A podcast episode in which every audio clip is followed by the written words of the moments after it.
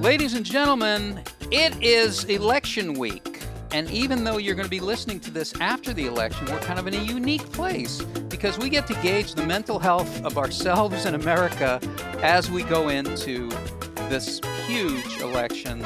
Uh, maybe people will be listening to, to, to this in a time capsule and it'll be a time when everybody's happy and well. But right now, this is election sweeps. It's mental health sweeps because everybody is on edge. This is the Mental Health Comedy Podcast.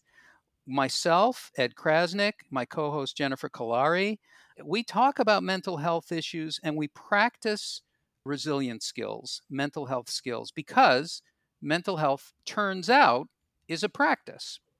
And you will know when more people are practicing it because it won't be the way it is now. The world will be different. People will have a, a different language for how they talk about their thoughts and feelings. And that's what mental uh, health is. How do you relate to your thoughts and feelings? It's not that you have thoughts and feelings, it's how do you communicate with them. It's a two way conversation. We're going to talk about a lot of things today. One thing that we're going to talk about is the nuclear family reactor. I would call it that because what if you have different political views in the same family? What if people are, are voting with different interests? How does that work? Family is a system, right? And this government is a system. And sometimes the system doesn't work. And you have to take a look at the system. And the same is true for the way you parent yourself, the way you relate to yourself. Is this stuff that I'm doing, this system of the way I take care of myself, is it working? And if it's not working, you, we make a shift.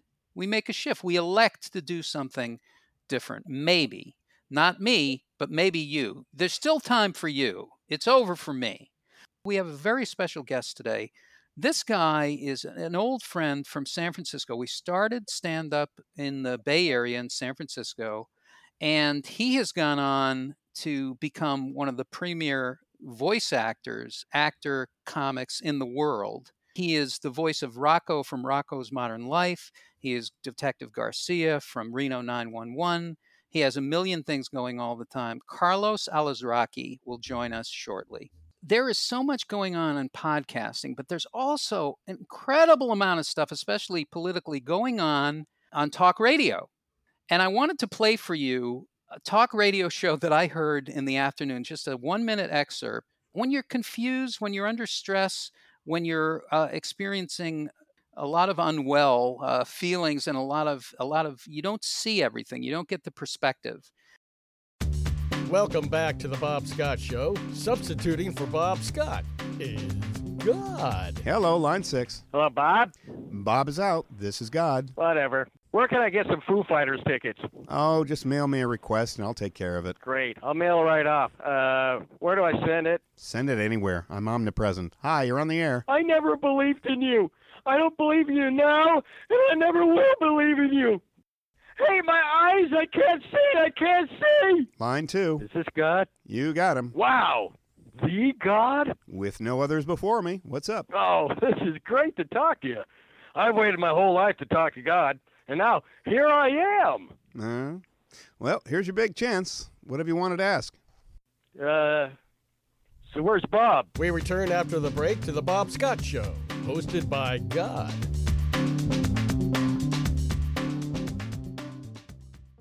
Jim Earl and Barry Lank, Barry Lank and Jim Earl, Lank and Earl, and they had so many great bits, such great comedy writers. And we used to sit in the Holy City Zoo, an 80 seat comedy club, in San Francisco with the Last Day Saloon pounding away the music next door. And we would watch Lank and Earl on stage, and they had they were extremely satirical, extremely funny. I want to welcome you in with some emotional shout outs this election special. It's all election related. If you're worried that your absentee ballot has notes for your will on it, welcome. If you had your Civil War reenactment uniform dry cleaned, welcome.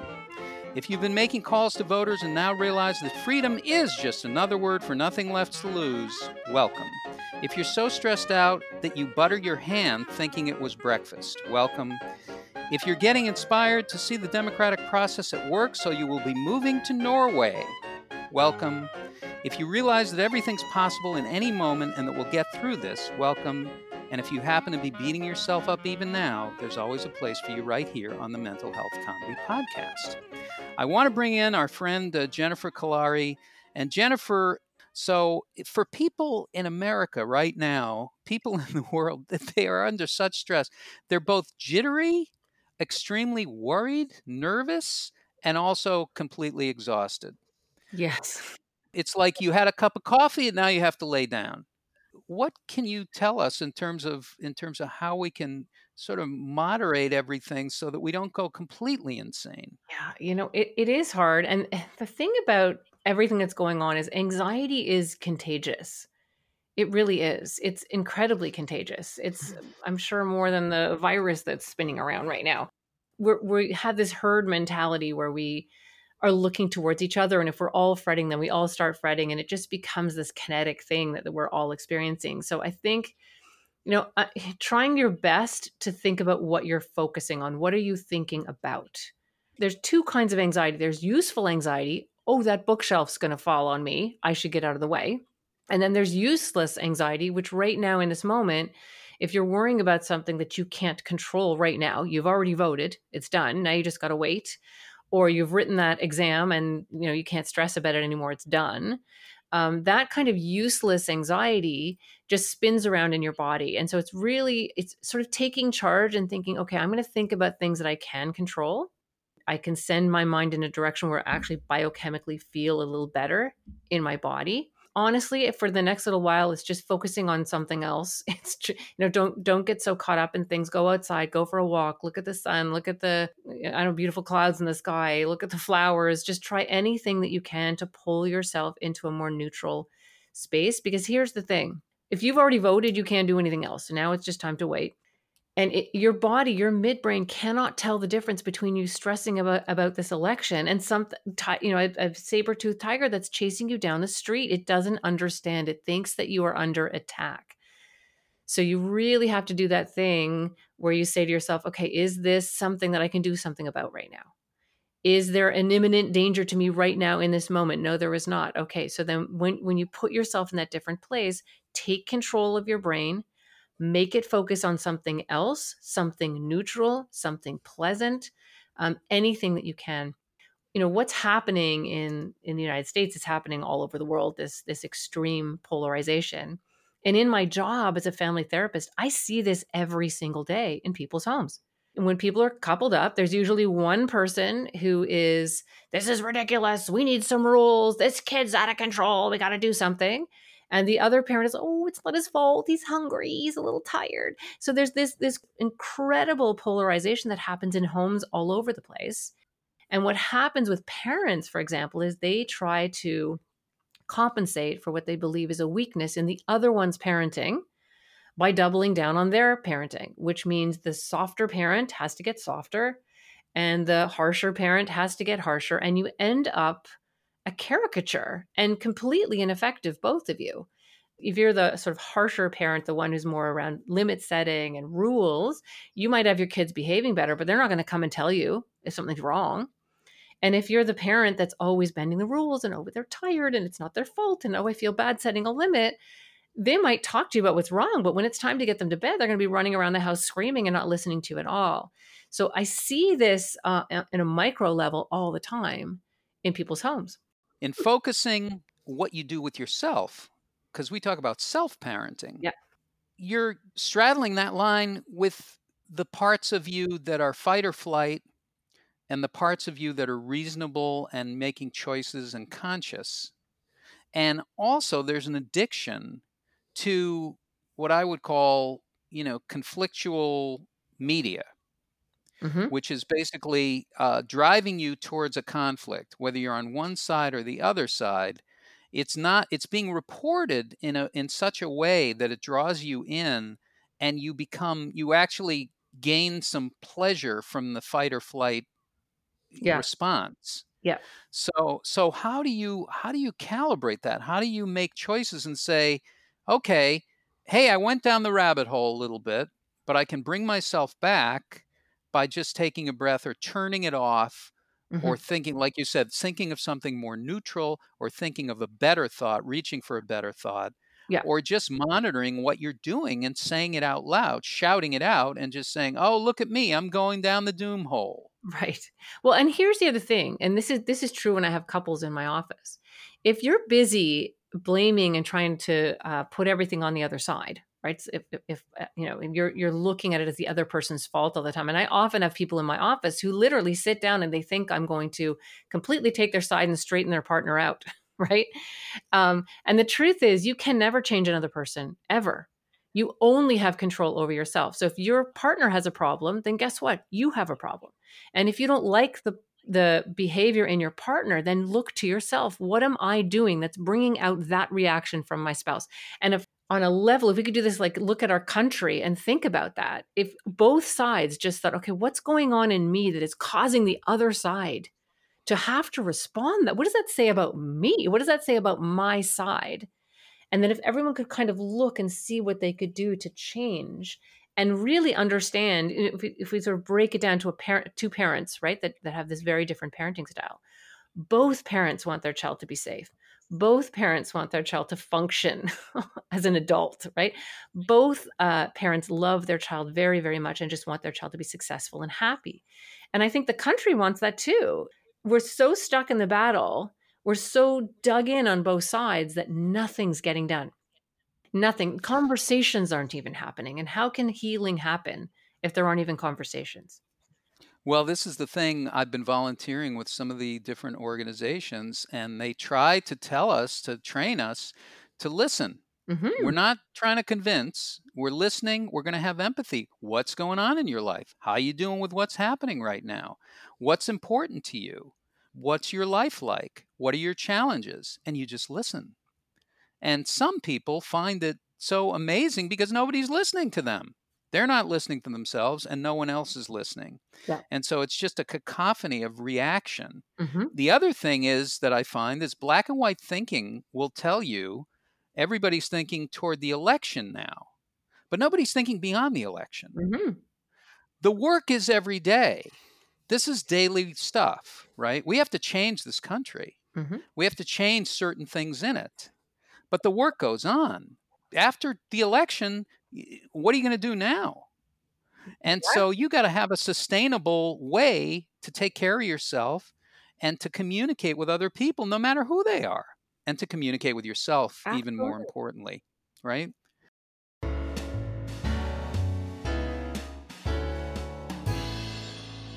I want to bring in our guest for today, too. Uh, you know, this guy, I, I've always been a fan. And I remember talking to him in the back of the Holy City Zoo or the other cafe or the, all the places in San Francisco. He started originally in the Bay Area in San Francisco, came to LA, became an enormous voice actor, very versatile, stand up, improviser, supreme voice actor, dad, the voice of Rocko's Modern Life, Rocko, and Detective Garcia on Reno 911, Happy Feet, literally hundreds of shows over the last decades. Carlos Alazraqui, Carlos, I, Good. I, I said I said that like I was a radio host in Bakersfield. yeah, you. I'll be at the Fox tonight with Buck Owens yeah, with, and the Buckaroos. and the Buckaroos. First of all, uh, it's great to talk to you. Mhm. I know you have a you have a family. You Yeah. have a very busy life.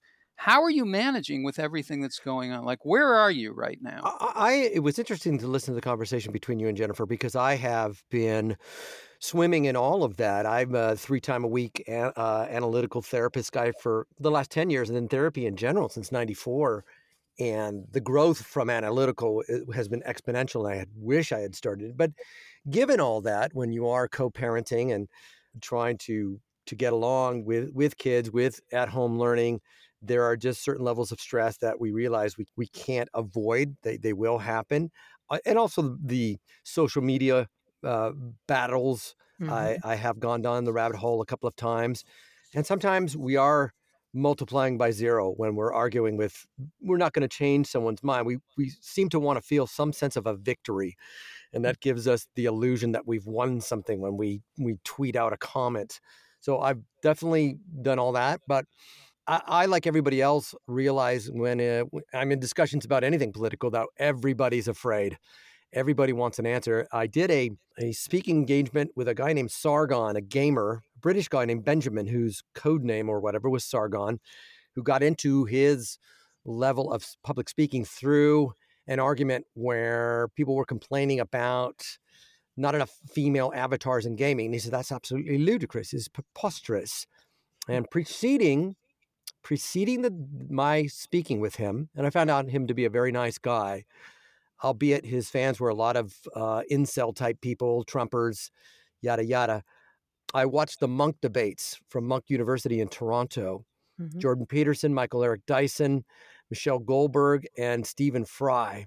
And Stephen Fry made a great statement. He says, when debating, I learned from a chess master that it's not often when you're playing chess, the best move isn't always the best chess move. The best move in chess is to make the move that your your adversary least expects. Mm-hmm. And I mm-hmm. went, oh, that's brilliant. And so when I went to the speaking engagement, I just started out by saying, hey, I, I hear you. I know you want to be heard. I know you're wearing Trump hats. I disagree with you, but I know everybody here wants to be heard tonight. So it was a way to begin what I've thought looked like more discourse rather than yelling. And so I'm learning as I go. I'm scared like everybody else. I'm angry like everybody else. I fear that the, the country, no matter what the outcome, is still riddled with cancer, uh, even if Biden wins. And that I'm hoping there's some sort of uh, remedy for that. But we are up against, if you watch the social review, and I watched, or the social dilemma, I've watched the first 10 minutes that we are up against uh, something so insidious that we can't see it. In other words, I- have said on Stephanie Miller several times, I don't think there can ever be another Martin Luther King because that would get shot down on Alex mm-hmm. Jones, on Fox. It would get shut down immediately. So when the when one other side can control the facts, then it's going to make it very hard for us to break through with a revolutionary. Even if if if you believe in this two thousand year old story, even if Christ himself were to come back, nope, not going to happen. His message would not get heard by half the people. So we're in a very interesting time where we're, you know, Pandora's box was opened and I, I don't know how we shut it. And that is what provides my daily level of stress. Like, you know, I talk to my therapist, you can't run away from everything. There's no perfect spot in the world. There might be spots in the world that are more recluse, that have different governments, where the electoral college doesn't exist. But this is this is worldwide. So it, this is this is what provides uh, a lot of my daily fear is how do we cope and as you were talking about trying to entertain other things what can i control i have been working on that i did vote i try to lay off social media a lot more because i realize it does uh, bring up a lot of anxiety mm-hmm. on things mm-hmm. i cannot control that's that's my brief elongated introduction of how i'm coping uh, today one of my favorite speakers philosophers Thich Nhat Hanh mm-hmm. the buddhist minister yes. would say that stopping is an action mm-hmm. it's not a resignation it's actually a very active thing to do and sometimes you need to stop mm-hmm. because you cannot continue with the pace that that the media is driving you towards. Yep. You have to stop and you have to have a little bit of quiet and you have to be able to figure out what you're thinking and what you're feeling. You need that every day and you need that many times a day. Yes. And you always have the opportunity to do that. And then what am I going to make choices about? What am I going to choose in this moment? And I think the more that mental health becomes and and I hate to say it, but I don't hate to say it, it's popular it needs to have a popular effect, like that it's becoming that more and more people talk about it and have conversations about it and realize that everybody has thoughts and feelings and how we relate to them is is going to determine a lot of the choices that we make yep. or how we react. And so this happens no matter what. This is about self this is about self parenting it's about it's about self care mm-hmm. and we all go up and down Yep. But yeah. we all have a chance to make a different choice in any moment. We all go up and down. Well, here's what I think. I mean, if we just did this, if, instead of thinking like, how do I deal with all of this? Just, you know, ask the question, who do I want to be when I deal with all of this? Right? Mm-hmm. Even that question, who do I want to be? is huge, right? How do I want to talk to the people around me? Do I want to be adding to the chaos? Do I want to be a voice of hope? That's why the you know the idea of useful anxiety and useless anxiety is really important right now. Right? Mhm. Useful anxiety is if something's you know falling on you and you got to get out of the Mhm. way. And useless anxiety is stressing and fretting over something that we, right now other than waiting, we don't know what to do, right? So if you just kind of imagine that your little microcosm, your little world, your little home, you're doing the best that you can. You're the best person that you're trying to be the fabulous person you want everyone else to be. And if everyone did mm-hmm. that, do the math, we would actually solve this problem. I know it sounds so simple and so crazy, but it's the truth. And this swinging, although it's extreme now because of social media and everyone's so afraid, but this swing is not new. We've been on this swing for thousands of years, back and forth, back and forth. We just never realized that we need to be in the middle somewhere. Yeah, and Ruth Bader Ginsburg, didn't she talk about America as a pendulum? Mhm. and it goes back and forth and it's you know it- when FDR came in look at look at the state of the world at that time Sure. there was there was a lot of challenge at, at that time and there'll always be a lot of challenge it's just like you say the media is has infiltrated and our lack of connection with each other because of different Right. Well, types of people only listen to their side. They only listen to their truth. They don't want to hear the other side. And they, and if the truth conflicts with their truth, it's not the truth. You don't actually have any kind of vision of what everyone else is seeing because you're only watching what you're seeing. So Carlos, you made such a good point. Like really not not being on a steady diet constantly. I mean, people are probably going to be for the next few days, but hmm you just can't. You just have to turn it off. You have to walk outside. You have to see that there's, you know, other stuff going on, and there people are being nice to each other and getting along, and not, you know, it, it, it there's there's so much more good news than bad news, and you would never know that Yeah. the news. Yeah. We talk about responding rather than reacting. Yes. Our, our first Yeah. impulse is to react. Yeah. And then if we take a little bit of time to think and go, okay, this really upset me, but how can I respond? And I've been pretty good. And then sometimes you slip, like Ed said, you go down that rabbit hole. But that that is the difference, right? How do I respond? I've uh it's interesting. I've had some really I've like let go of some people because on the far left, you Mhm. know. Sure. My thing is that I'm not pretending that Joe Biden is my savior. You're pretending that one exists. Yeah. We agree. It's a strategy thing. I'm just saying your strategy, I don't think is the correct strategy. But it's met with such altruism that it's just like, okay, this is going nowhere. Yeah. I've got to shut it down, you know. And that's that's the problem I think is people embrace sides that are altruistic and it's- either black it's so black and white it's like Yeah. it's okay to compromise it it doesn't you don't lose anything on your quest Don Quixote you still get to put on your armor and go chase windmills Yeah. but I'm just saying that this if as my therapist says if you're awake you realize this needs to uh, Noam Chomsky anybody sometimes we're duty bound to vote against the greatest evil and i'm sorry that you don't there's not a false autonomy there's not a reality your reality doesn't exist. The reality is right now we have two choices. One will stop the other not the perfect choice but it's probably not probably it is the best strategy and unfortunately people won't embrace that because they feel i guess they, that they'll lose something some street cred or some political cred. It's like Yeah. for me to keep mining that that's that's the behavior that's not going to help me Yeah, and that's okay. When, you, when there are people in your life and you feel like it's literally toxic, like it's it's mm. so fired up when you talk to them, and it's literally coming from this place of fear and anger, and nothing good happens there. Yep. Good stuff comes when you're lined up with love. I love this country. I you know I love my neighbor, even though they have a different idea. Being in a community does mean compromise. There, it's impossible, even in a family hmm right it happens in, in in your family with your kids with your husband or your wife it's you, you have to learn how to find that balance point. point and we, we talk about standing in the canoe that's what it is Yeah. life is standing in a canoe i don't have any Yeah. data but I, I i was talking to laurie kilmartin and i was talking about arguing with the far left and she goes they don't have kids and i go i always felt that i think a great deal and i'll mention him jimmy dore I think a great deal of his following and his his comedic comedy tour following. So I would guess that 90% of them don't have children. So to me, they don't understand compromise. They don't understand that families aren't perfect. Yeah. They don't understand.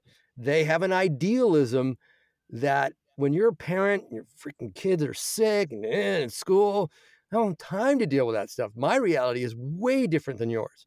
And in my opinion, they, they can't, it's not tangible to them. Well, it- yeah, and not just even it's not even that that you're pulled in so many directions. Everyone in a family has so many different truths. Everyone Yeah. has their own reality and they are often in conflict, right? So Yeah. you you will lose that battle every time with your kids and, and your Yeah. spouse if you think you're the only one that's right. It's you you have to understand the fractals of the truth and that you have to be Yeah. able to see towards the middle. You've got to be able to stand in that canoe and that's not easy. And people who don't face that, I don't think get it. It's not tangible to them. You know, my own family, we talked about reactivity, Mhm. just reacting, and the fact that it happens, and the fact that there is another way to, you know, there could be another way to, to go, and to talk about that, Mhm. you know, and just name it, call it out, because this is a time of great reactivity, and just to know that that's what you're doing Mhm. and, and to say, okay, uh, let me step back from that and let me see if I can make a, a different choice, if there's a way that I can go here. And usually it's about not doing anything. Mhm. Usually it's about just listening. Yep. You can let the other person freak out and you let them freak out. Yep. Yep. That's it. That's what a, that's what a parent kid relationship is some of Mhm. the time. I didn't understand that. I thought that I had to stop everything. I thought that Mhm. I had to fix everything. And I think it's the same way with the country. You know, I need to listen to my neighbor. Mhm. I don't have to have a different opinion. I don't have to fix. I don't have to change. I don't have to convince. What's going on in your life? How you doing? What's happening with you? Yeah, I found when I made the speech in New York with the people with Trump hats, and they said these people in the on the left pushed me to the other side. Mm. Whether or not it was their only choice to to react in the way they did, I disagree with. But I go, I get it. I was the voice of the Taco Bell dog, and I got hate calls from people that saying uh, I was like a disgrace and it's a it's a hate crime against Latinos for being the voice of a talking dog. So I go on that. I agree with you. I got pushed to a place by what I call over political correctness to where I could empathize with your feeling. I just didn't make the choice you did. Mhm. So uh, here's where I can agree with you. I get it that you feel pushed by a certain segment where I've got to say this, I've got to say that. There is, yeah, there's in, intolerance abounds. So it is how we respond rather than react to it. Jennifer, what do you tell yourself when you're extremely stressed out? Mhm. Because the country, what's happening right now is the country is getting, they're just storing stress. Like every day, you have corona, you have the election, Yeah. you have all the stuff that's going on in your own family, you have financial, and you just take it on. So it's almost like post traumatic stress every day. Yeah, a lot of people are in so much pain. Here's what I do personally, and this is what I recommend the, the families that I work with do.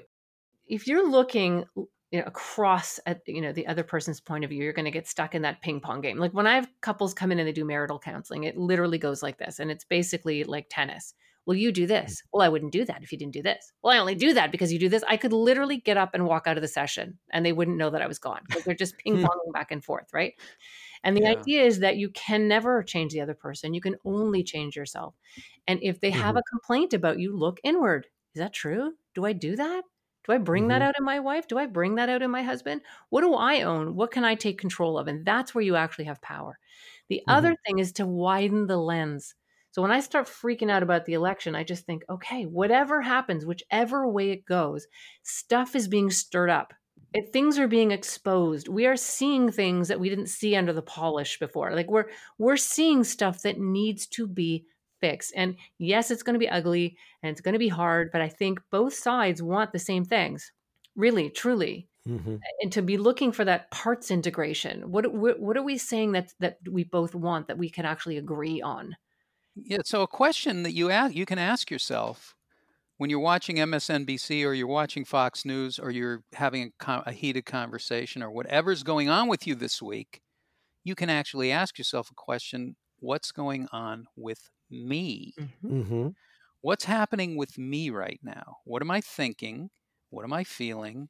How am I doing in, the, in this moment? What am I doing in this moment? And remembering too that where where you feel pain, right? So if you're watching something and you hear something uh, somebody says that you don't like and you feel that pain, that's information. That that is a clue. Follow the pain. Right? That's telling you something about yourself, something that's triggered you, something from that, that's an issue for you, something you you know you do or shouldn't do. Like look there, look inward. It's very freeing. I know it sounds crazy, but it it really is this actually uh, allows you to feel like you have some control. It really does. Yep. we are going to feel the pain. You just can't avoid it. it it's how how are you going to deal with it? I was in the bubble finishing up filming in Reno on Saturday night, and we had planned this backyard theater night. It was a movie that I was in in 2000. The kids are going to come. My daughters have never seen it. It was a special night, and while we're filming, I'm like, I'm not going to make it. Okay, and I'm sitting there going, okay, this hurts. I'm pissed off. The, you know, I, I even said the line from uh, Planes, Trains, and Automobiles. Those are the precious moments. They they don't come back again. you know, Yeah. and I was upset. I was pissed, and I said, "Well, what can I do? I can't do anything. I'm here. Uh, I'll sit with it. it it's not going to feel great. Uh, be professional. Uh, say goodbye, and I'm, I'm, it's not going to happen." And that was the hardest thing, but it worked. It, It worked. work. It did not prevent Yeah. me from feeling the pain of it, but it did help that I didn't uh, exacerbate it with Right. things that I had no control of. Well, so, and that's what those emotions are for. Those negative emotions are information, right? It Mhm. tells you something, and it can't tell the difference between you missing an important event or you uh, put your hand on a hot stove. The emotions are really, Mhm. a- a- um, and negative feelings are there to teach you something, Mhm. right? If you, if you literally stop, turn around, and walk right into it, oh, this does feel terrible. And okay, this is what it feels like when you have no control and when you had a great plan and now it's gone, and I'm just going to let myself feel it. I'm going to let it wash over me Mhm. these are the contours and the contrasts in life that actually make the great moments greater so you will have Mhm. such an amazing time when you when you reschedule that thing or do something else like it because that happened Yeah, even the hugs I got from my girls were, right you know, monumental. It was so Hmm. in that sense, it, it was it was worth it. Yeah. So that's why if we can value the pain a little bit instead of run from it because we we've said this Yep. before we psychotically run from negative emotions like we want to deaden them and buy something and smoke something and drink something and make it go away but the more you push those feelings away the more they come back the more intensely they come back Cary Elwes, as Wesley says in Princess Bride, life is pain, Highness. Anyone who says differently is selling you something. what a great movie. Oh my God. Life should be more like The Princess Bride. And it is. Yeah. It is. Wesley. Carlos, you do so many voices. Yeah. How has that enabled you to deal with the with your own voices in your own head? Does it help? Does it enable you to do that? Yeah, you know, and now during COVID, when we're in my booth, my little three by three booth with my microphone set up, finally got an AC unit because pre portable AC unit, this thing heated up and I'd literally jump in the above ground pool after about an hour of working. But yeah, I've been fortunate to be able to exercise my vocal demons in here and go crazy and go nuts and come out of the booth. Blessed to have work it helps because I'm creating, right? I'm writing with another partner where we write scripts which we may never see the light of day. So there's a different feeling associated with that. But getting to create and getting paid for and getting those voices out, because I don't do as much stand up anymore, it does help. And even there are some uh, studios now with protocol. I went and did a quick voiceover job for a new cartoon and made up two characters on the spot. And that was wonderful and cathartic because prior to that, I was at the bank and trying to get my laps in and and raging because the card wouldn't work. And I went, oh, I, I know what's happening. The election's coming up to, tomorrow. I'm stressed. Yeah. I'm like, try Yeah. to slow this down, try to slow this down. And uh, Yeah. so once I get here or talk or get in the booth or get voices out, I think it helps tremendously. We're because we're focused. We're focused on what we're doing for one thing. Right. And then it's a beautiful endeavor. It's I'm very lucky lucky to be able to make voices and, and make a living. That being said, the flip side of what we talked about, there's the pain of auditioning and not getting. You Mhm. know, 75% of the things I audition for, I don't get. And so that's the reality I've learned over time to live with, you know, and it's something I impart on my wife who's working with my daughters when they audition. And I'm like, honey, it's it's a numbers game. You just got to keep going. You can impart that on a child, and that is the dangerous part about show business with kids. And so we try to really work with those things. And it segues over into their auditions where Riley's working on it and she gets frustrated and she starts to rage. And I say, you know what? Let's do this tomorrow. And Riley, if you don't want to act, and I know sometimes you're not able to say this to us, let us know. You don't have to do this, but it appears that you really like it because you love your acting class and you love it when you've gotten a job. It appears you hate the process of working through an audition, but please, we are always there to say, you don't want to do this, not a problem. But it's it's hard. It's a, it's an interesting dance because uh, sometimes a child can't communicate that, but we're working with that. I mean, that's that's a, a really good example of it. And you do have to do many more auditions than you get. But then when you get the the job, it's extra sweet. It's, but, but that's yeah. that's a life lesson anyway and just as parents you know we we try to protect our kids from all of that right? Oh yeah. everyone gets a trophy. Well no not everybody gets yeah. a trophy okay? It doesn't yeah. work that way. You you maybe should get a sticker not a trophy for showing up. So mm-hmm. there are so many life lessons and if we don't teach our children those lessons life will and life is a bit of a teacher it really is. Yeah and and the best teacher is she's going to watch you yeah. And she's going to see how you are. How's daddy's face? Yeah. How does he look when he sure. gets frustrated? How does he look when he deals with a challenge? How does he look when he doesn't get an audition that he went up for? Yeah, and sometimes uh, I'm a good example and sometimes not, you know, when when Riley rages, she can rage. And it scares my wife a little bit and I'm like, "Oh, she's me." You know.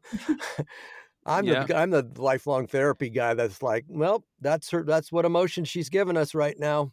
I, would be more worried if she kept it all in, honestly. Yeah, because yeah. I did as a kid. Yeah. And yeah. you know, I thought I don't I'm not allowed to do this. And I'm like, whatever. You know, if she breaks something that'll that's not nice, it's like, oh well. Yeah.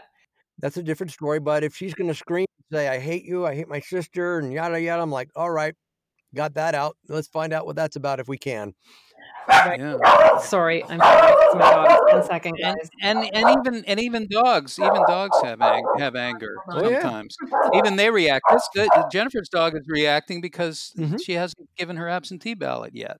Yeah, the, she the, doesn't know that you have to walk it down. You got to put it in your mouth. Mm-hmm. Don't chew it but walk it down and put it in the ballot box. It's got to be an official box, not one with a cat on it, because those. Yeah, just put it in the box. Yeah, put it in the box and make sure you use that outer sleeve, mm-hmm. uh, which still, you know, it amazes me this this whole process that is not simple. Yeah, it's like the one thing in the country that we have, or that we did have, is like the process of voting for a candidate. Mm-hmm. Is it mm-hmm. simple? It's not simple. No, we still don't make it simple, but it's a it's a day to day experience. What I was going to ask you, Carlos, mm-hmm. is you were a kid, you say, who didn't express maybe mm-hmm. everything that was going on. What skill do you wish you had then that you have now? What skill could you have used? Because I know a million. There's mm-hmm. a number of basic things. How would you have liked liked it to be different? Because of course you can have that skill now.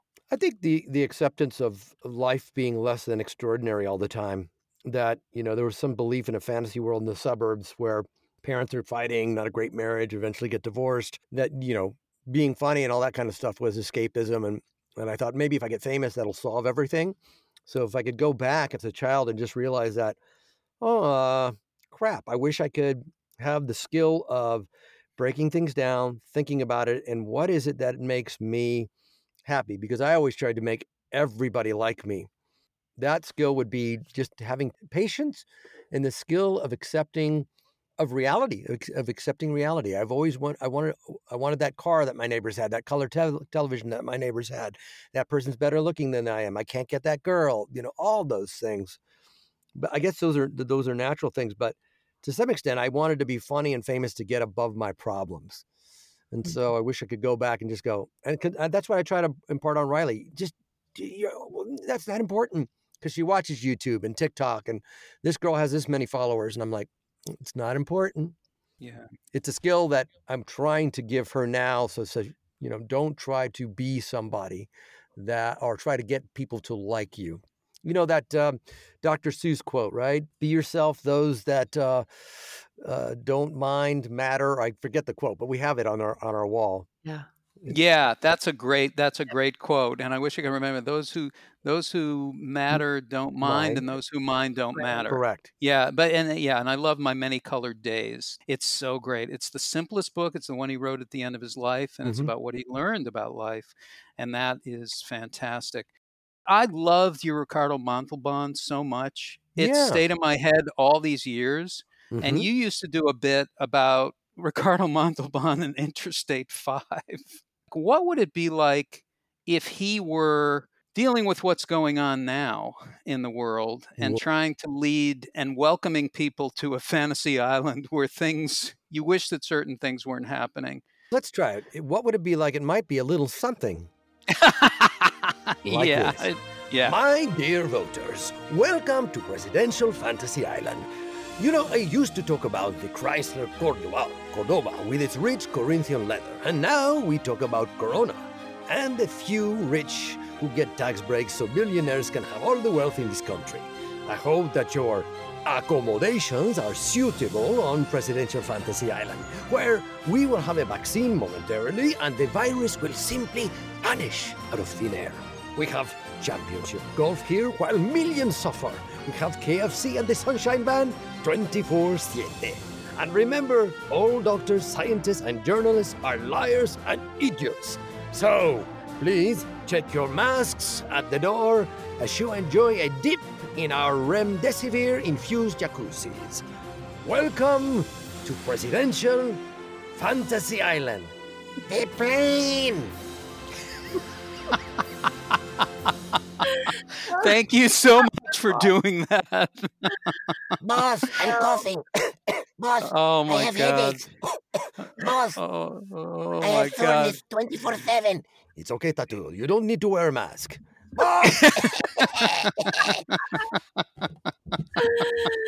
As you know, Carlos, hmm. Interstate 5 is a very boring road.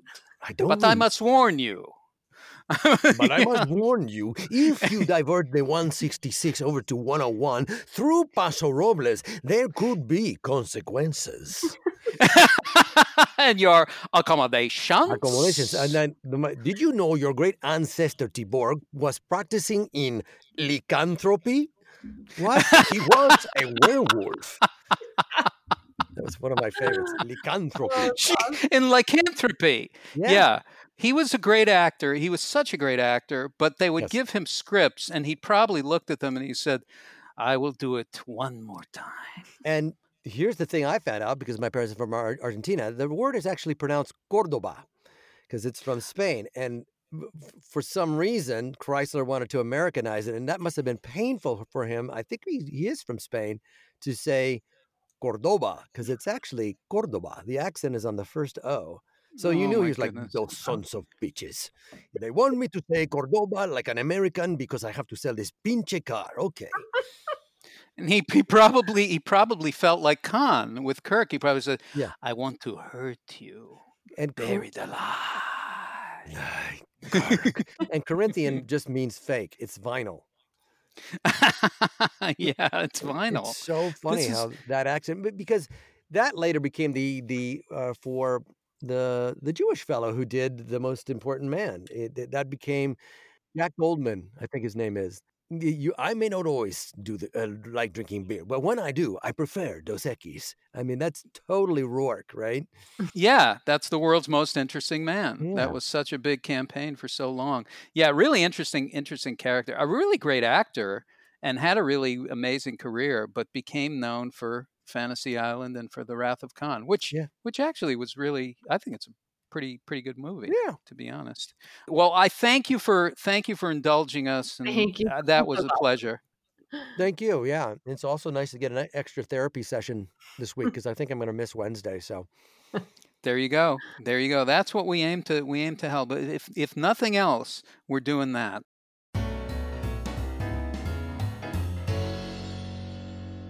It's really great to talk to you, and Likewise. thanks for thanks for doing this. And And thank you, you're Carlos. welcome.